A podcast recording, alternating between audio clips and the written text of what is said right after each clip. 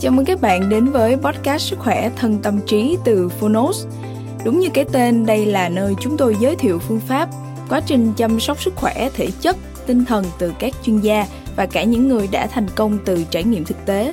Thông qua chương 1 của những sách nói được chọn lọc bởi đội ngũ Phonos, chúng tôi hy vọng bạn sẽ tìm được cho mình những cuốn sách phù hợp với những kiến thức hữu ích, hướng tới một lối sống lành mạnh, tích cực, bình an và tràn đầy ý nghĩa Podcast Sức khỏe thân tâm trí được phát sóng đều đặn vào thứ hai và thứ tư hàng tuần. Mời các bạn cùng đón nghe. Và nếu yêu thích podcast này, hãy tải ngay ứng dụng âm thanh số và sách nói có bản quyền Phonos để nghe trọn vẹn cuốn sách cũng như khám phá các nội dung hấp dẫn khác như tóm tắt sách, ebook, thiền, truyện thiếu nhi, truyện ngủ, nhạc chủ đề, vân vân. Còn bây giờ hãy cùng lắng nghe chương 1 của cuốn sách hôm nay nhé.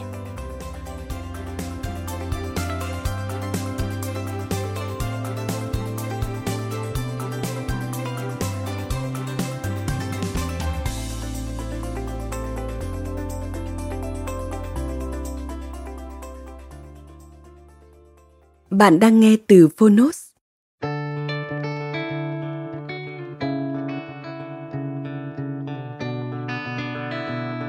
Emotional Intelligence. Hạnh phúc. Thuộc series trí tuệ xúc cảm của Harvard Business Review. Nhiều tác giả. Người dịch. Hoài Thương. Độc quyền tại Phonos. Phiên bản sách nói được chuyển thể từ sách in theo hợp tác bản quyền giữa Phonos với công ty cổ phần sách Alpha.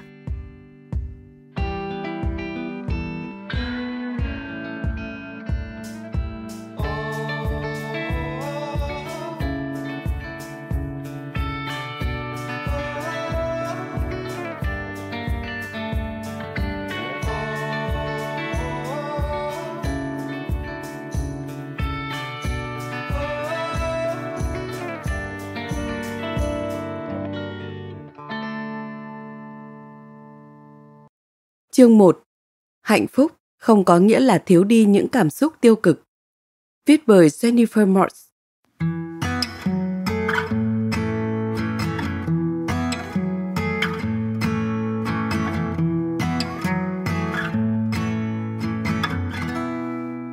Đối với nhiều người trong chúng ta, hạnh phúc thật khó nắm bắt.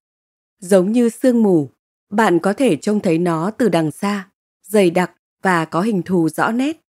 Thế nhưng khi lại gần, những hạt xương bỗng nhiên tách rời nhau ra và vượt khỏi tầm với dù chúng vây quanh bạn. Chúng ta nói quá nhiều đến sự theo đuổi hạnh phúc, nhưng nếu bạn dừng lại và suy nghĩ về nó, theo đuổi nghĩa là chạy theo một thứ gì đó mà chẳng có gì đảm bảo rằng chúng ta sẽ bắt được nó. Cho đến tận 6 năm trước, tôi vẫn còn đang theo đuổi hạnh phúc một cách vô ích. Tôi sống cùng chồng Jim và cậu con trai 2 tuổi ở San Jose, California và chuẩn bị đón đứa thứ hai chào đời.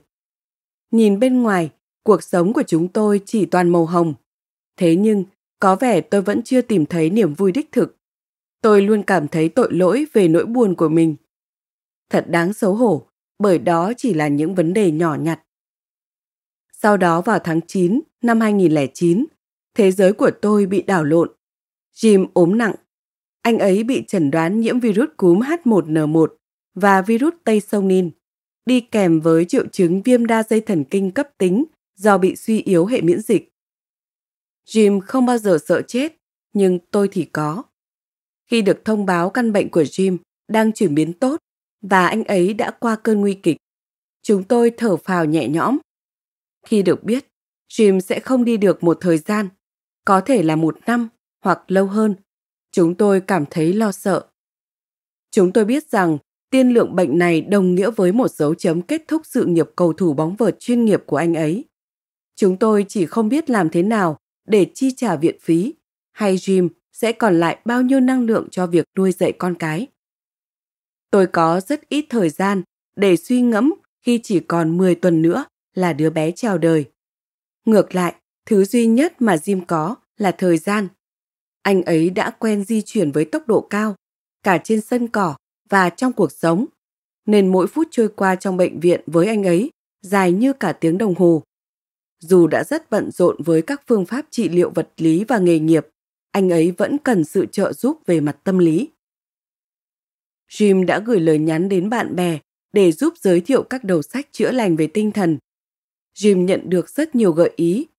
Các cuốn sách và đoạn băng được chuyển đến giường bệnh của anh ấy với chi chít lời ghi chú về việc chúng đã giúp ích nhiều như thế nào sau bất kỳ khó khăn nào mà họ đã vượt qua. Jim dành nhiều ngày đọc các cuốn sách truyền động lực từ Tony Robbins, Oprah hoặc xem các bài diễn thuyết trên TED, chẳng hạn như Gilbert Tyler nói về cơn đau tim khai sáng tôi liên quan đến những ảnh hưởng của tổn thương não. Anh ấy phân tích các cuốn sách về tâm linh của Deepak Chopra và Dalai Lama, hoặc xem qua các nghiên cứu về hạnh phúc và lòng biết ơn được viết bởi các nhà nghiên cứu như Martin Seligman, Sean Actor, Sonia Lubomirsky và rất nhiều người khác nữa. Có một chủ đề xuyên suốt trong các tài liệu, đó là lòng biết ơn. Nó xuất hiện trong các nghiên cứu khoa học, những câu chuyện có thật và các tác nhân thúc đẩy thành công. Jim đã hưởng ứng bằng cách bắt đầu viết một cuốn nhật ký biết ơn của chính mình. Anh ấy rất cảm kích trước những người thay khăn trải giường cho anh ấy. Cảm kích vì gia đình đã mang cho anh ấy những bữa tối nóng sốt. Cảm kích vì người y tá đã khích lệ anh ấy và cảm kích vì đội phục hồi chức năng đã bỏ thời gian cá nhân để quan tâm tới anh ấy nhiều hơn. Họ từng nói với Jim rằng họ làm vậy bởi họ biết anh ấy trân trọng nỗ lực của họ như thế nào. Jim đề nghị tôi tiếp cận theo cách của anh ấy và vì rất muốn giúp anh ấy chữa lành cũng như tận mắt chứng kiến khó khăn của anh ấy. Tôi đã cố gắng suy nghĩ tích cực khi bước vào thế giới của Jim trong phòng bệnh. Không phải lúc nào tôi cũng ở trong trạng thái tốt nhất. Đôi khi tôi bực bội vì không thể bật khóc được. Nhưng sau một thời gian ngắn, tôi nhận ra anh ấy đang tiến triển nhanh như thế nào. Mặc dù hướng đi của hai người khác nhau, chúng tôi đã cố gắng để trở nên hòa hợp. Tôi thay đổi theo quan điểm của anh ấy. Mọi thứ thật mông lung và đáng sợ, nhưng khi Jim chống nạn khỏi bệnh viện, chỉ sau 6 tuần được xe cứu thương tức tốc trở đi cấp cứu. Anh ấy kiên quyết không chịu ngồi xe lăn. Chúng tôi kết luận rằng sự hồi phục của anh ấy không chỉ đơn thuần là may mắn. Một trong những cuốn sách đầu tiên ảnh hưởng đến Jim là cuốn Flourish, tạm dịch là Phát triển, của Seligman. Là một nhà tâm lý học và cựu chủ tịch của Hiệp hội Tâm lý học Hoa Kỳ, Seligman có trách nhiệm định nghĩa từ primer, nguồn gốc của nhiều dự án nghiên cứu về tâm lý học tích cực trên khắp thế giới. Đây là từ viết tắt cho năm yếu tố thiết yếu với sự thỏa mãn lâu dài. Thứ nhất, cảm xúc tích cực, positive emotions, là sự bình yên, lòng biết ơn, sự hài lòng, niềm vui, nguồn cảm hứng, niềm hy vọng, sự tò mò và tình yêu đều rơi vào hạng mục này. Thứ hai, sự gắn kết, engagement, là chìm đắm trong một công việc hoặc dự án đem lại cảm giác như thời gian đang biến mất bởi chúng ta đang gắn kết ở mức độ cao. Thứ ba, các mối quan hệ, relationships, là những người có các mối quan hệ tích cực và ý nghĩa với người khác sẽ hạnh phúc hơn. Thứ tư, ý nghĩa, meaning, là ý nghĩa đến từ một mục đích lớn hơn chính bản thân chúng ta. Dù đó là mục đích vì tôn giáo hay để giúp đỡ cho nhân loại theo một cách nào đó chúng ta đều cần tìm thấy ý nghĩa trong cuộc sống của mình. Thứ năm thành tích hay thành tựu accomplishment hay achievement là để cảm nhận được một sự hài lòng đáng kể về cuộc sống. Chúng ta cần nỗ lực để hoàn thiện bản thân mình. Dần dần, chúng tôi đã đưa năm nguyên lý này trở lại trong cuộc sống của chính mình. Jim đã quay lại trường đại học Winfrid Laurier ở Ontario để nghiên cứu về khoa học não bộ, và chúng tôi đã khởi nghiệp với Plasticity Labs để hướng dẫn người khác những điều mà chúng tôi đã học được về hành trình theo đuổi hạnh phúc. Khi cuộc sống có nhiều sự thấu cảm, biết ơn và ý nghĩa hơn, tôi không còn cảm thấy buồn nữa. Vậy nên, khi thấy phong trào tâm lý học tích cực phải đối diện với rất nhiều sự nghi ngờ tôi đã xem đây là việc của mình. Những người chỉ trích này có vấn đề gì với lòng biết ơn và các mối quan hệ, ý nghĩa và hy vọng không vậy?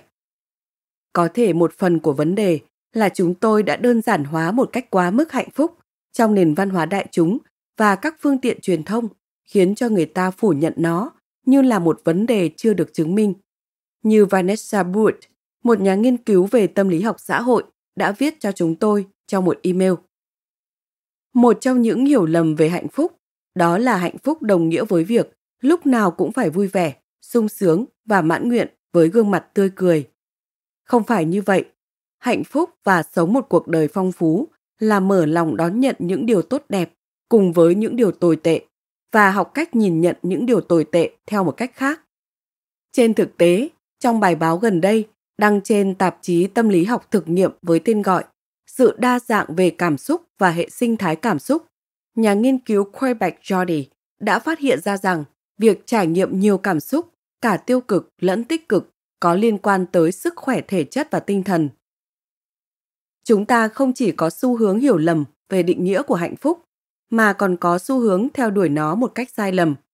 Sean Ecker, một nhà nghiên cứu và đào tạo cho doanh nghiệp, tác giả bài báo Sự thông minh tích cực đã nói với tôi rằng hầu hết mọi người có suy nghĩ sai lầm về hạnh phúc. Hiểu lầm lớn nhất về ngành công nghiệp hạnh phúc là hạnh phúc là một mục đích chứ không phải là một phương tiện. Chúng ta nghĩ rằng nếu đạt được những gì mình mong muốn thì sẽ hạnh phúc. Nhưng thực chất, não bộ của chúng ta hoạt động theo hướng ngược lại. Burt đồng ý rằng đôi khi chúng ta có xu hướng xem trạng thái hạnh phúc như là mục đích cuối cùng, nhưng chúng ta quên mất điều thực sự quan trọng là hành trình. Tìm ra điều gì thực sự khiến chúng ta hạnh phúc và thường xuyên tham gia vào những hoạt động này giúp chúng ta có một cuộc sống viên mãn hơn. Nói cách khác, theo đuổi hạnh phúc không làm cho chúng ta hạnh phúc. Chúng ta hạnh phúc nhất là khi không suy nghĩ về nó, khi đang tận hưởng khoảnh khắc hiện tại vì đắm chìm trong một dự án ý nghĩa, làm việc vì một mục tiêu cao cả hoặc giúp đỡ những người cần đến chúng ta. Sự lạc quan lành mạnh không có nghĩa là chúng ta che giấu đi cảm xúc thật của mình. Hạnh phúc không có nghĩa là đau khổ biến mất, mà chính là khả năng phục hồi từ những đau khổ đó. Và hạnh phúc không hoàn toàn giống với niềm vui hay trạng thái sung sướng ngất ngây. Hạnh phúc còn chứa đựng cả sự hài lòng, khỏe mạnh và linh hoạt để trải nghiệm đầy đủ các cung bậc cảm xúc. Tại công ty của chúng tôi, một số người đã và đang đối mặt với nỗi lo lắng, phiền muộn. Một số người đã trải qua hậu chấn tâm lý. Vài người thì chứng kiến căn bệnh tinh thần trầm trọng trong gia đình mình. Một số thì chưa từng. Chúng tôi có thể chia sẻ cởi mở với nhau hoặc giữ lại cho riêng mình. Một trong hai cách đều được. Chúng tôi ủng hộ việc khóc tại văn phòng nếu không thể kìm nén, cười cùng nhau và buồn cùng nhau. Một số người có thể đang tìm kiếm một góc nhìn mới mẻ, thậm chí đã tranh luận rằng hạnh phúc là một thứ gây hại. Hãy xem hai bài viết cuối cùng của cuốn sách này. Nhưng mục đích của việc thực hành các bài luyện tập giúp nâng cao sức khỏe tinh thần và cảm xúc không phải là để học cách nở một nụ cười gượng gạo trên gương mặt hay cầu mong các vấn đề của bạn tự động biến mất, mà là học cách để giải quyết các tác nhân gây căng thẳng với sự kiên cường thông qua tập luyện giống như khi bạn đang luyện tập để chạy marathon. Trong suốt thời gian ở bệnh viện với Jim, tôi đã chứng kiến anh ấy thay đổi. Đầu tiên, những điều đó xảy ra một cách rất tinh tế. Nhưng bỗng nhiên tôi nhận ra rằng việc thực hành lòng biết ơn và niềm hạnh phúc đi kèm đã mang Jim trở lại với tôi như một món quà. Nếu hạnh phúc là thứ độc hại, thì tôi sẽ nói rằng hãy cứ để nó xảy ra. Mời bạn xem thông tin tác giả được đính kèm trên ứng dụng.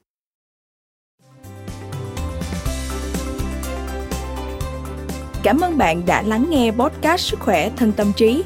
Podcast này được sản xuất bởi Phonos, ứng dụng âm thanh số và sách nói có bản quyền dành cho người Việt. Hẹn gặp lại ở những tập tiếp theo.